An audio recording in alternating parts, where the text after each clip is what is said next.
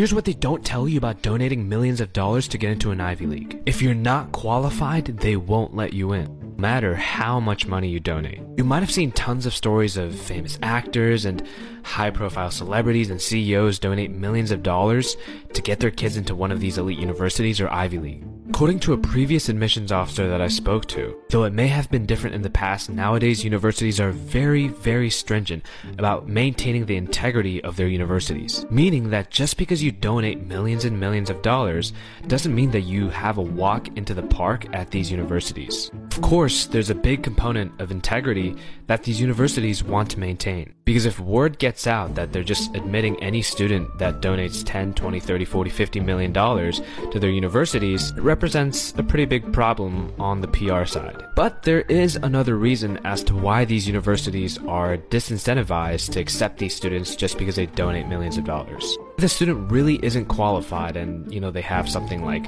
B's and C's on their transcript and they don't have any meaningful extracurriculars that they were a part of in high school. Imagine how that student is going to do once they get to an elite university like Harvard, Stanford, Princeton. These are the most rigorous universities in the world, and their course loads match that rigor.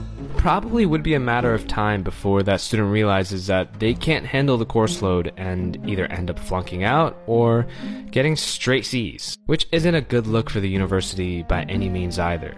The other argument that you can make is that if you do have parents that are able to donate $50 million to a university to help you get in, then they also probably had the means to supply you with the best tutors, the best mentors, and the best resources to succeed academically before you got to college. So, yes, in most cases, these students who are the sons and daughters of very high profile people are academically prepared to do well at these rigorous universities. Now, this doesn't mean that everyone is at this level.